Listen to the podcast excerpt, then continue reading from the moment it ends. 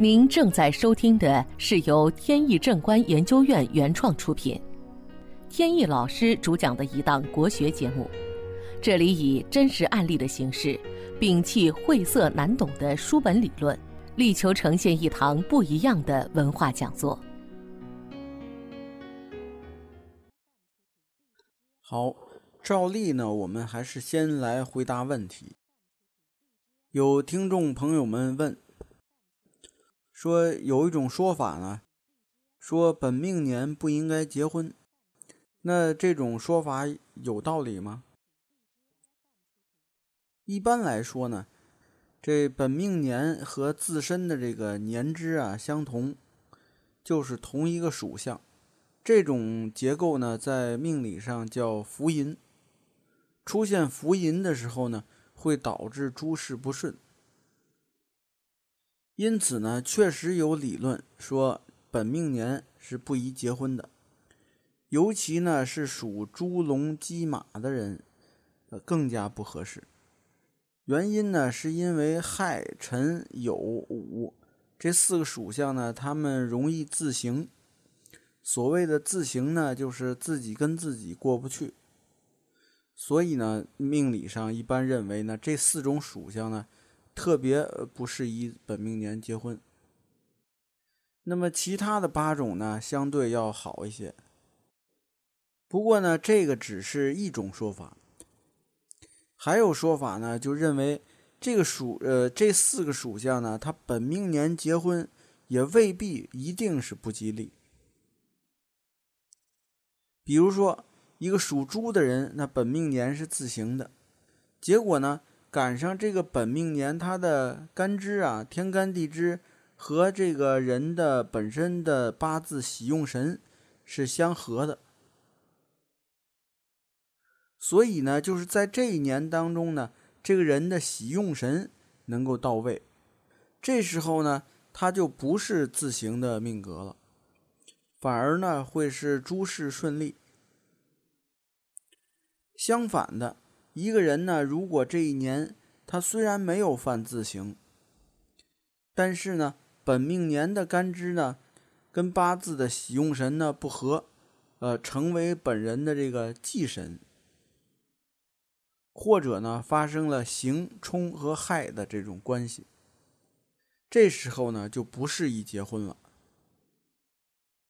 作为我呢，我是更倾向于后边一种。也就是呢，根据流年大运，还有自身的命局来判断。呃，这三者相互叠加，如果是好作用，那么就适合结婚；相反呢，就不适合。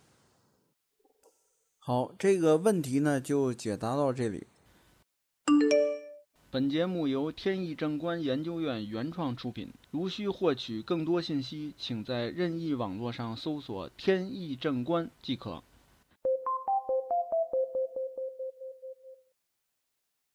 下面呢，我们接着来聊案例。有很多家长啊，有一种行为是值得商榷的。他们呢，特别喜欢用自己的经验来为子女做指导。如果说用传统的这种做人的理念，比如说做人，我们要讲究仁义礼智信，这种传统的理念呢。不用说，现在从古至今乃至永远都适合，没有问题。但是呢，其他的事情啊就难说了。这世界呢变化太快，有的时候呢，这个父母啊思维是跟不上这个时代潮流的，用一些老的观念啊来呃指导子女呢，往往会导致这个把路走偏。比如呢，有这么一位朋友，在家呢是一个孝子，对父亲的这个话语啊是言听计从。那么父亲呢，在家中啊是有绝对的权威，对子女的这个各种事情啊也都非常上心，不管什么事情呢，都愿意这个教导一番，指导一番。有一次呢，这孩子呀准备换一辆车，换一辆什么颜色呢？想换辆红的。结果这个父亲呢就有异议，说不行，这红色呀太不稳重，应该买什么呢？买深蓝色，既显得稳重，还能呢有一些，呃，就是不同于别人的这种颜色，因为蓝色呢还是少一些。结果年轻人呢也是听命令听习惯了，就买了那一辆蓝色的。但是呢，拿到手以后，在这个停车场啊，一个月两次碰到这个边上有栏杆啊，还是什么什么物体，反正是碰了两次。这个车身这个漆呀，也给刮花了。他的驾龄啊，其实已经有年头了，多年来呢，还没怎么碰到过这种事儿。他就觉得呢，好像有股邪气跟着在身上。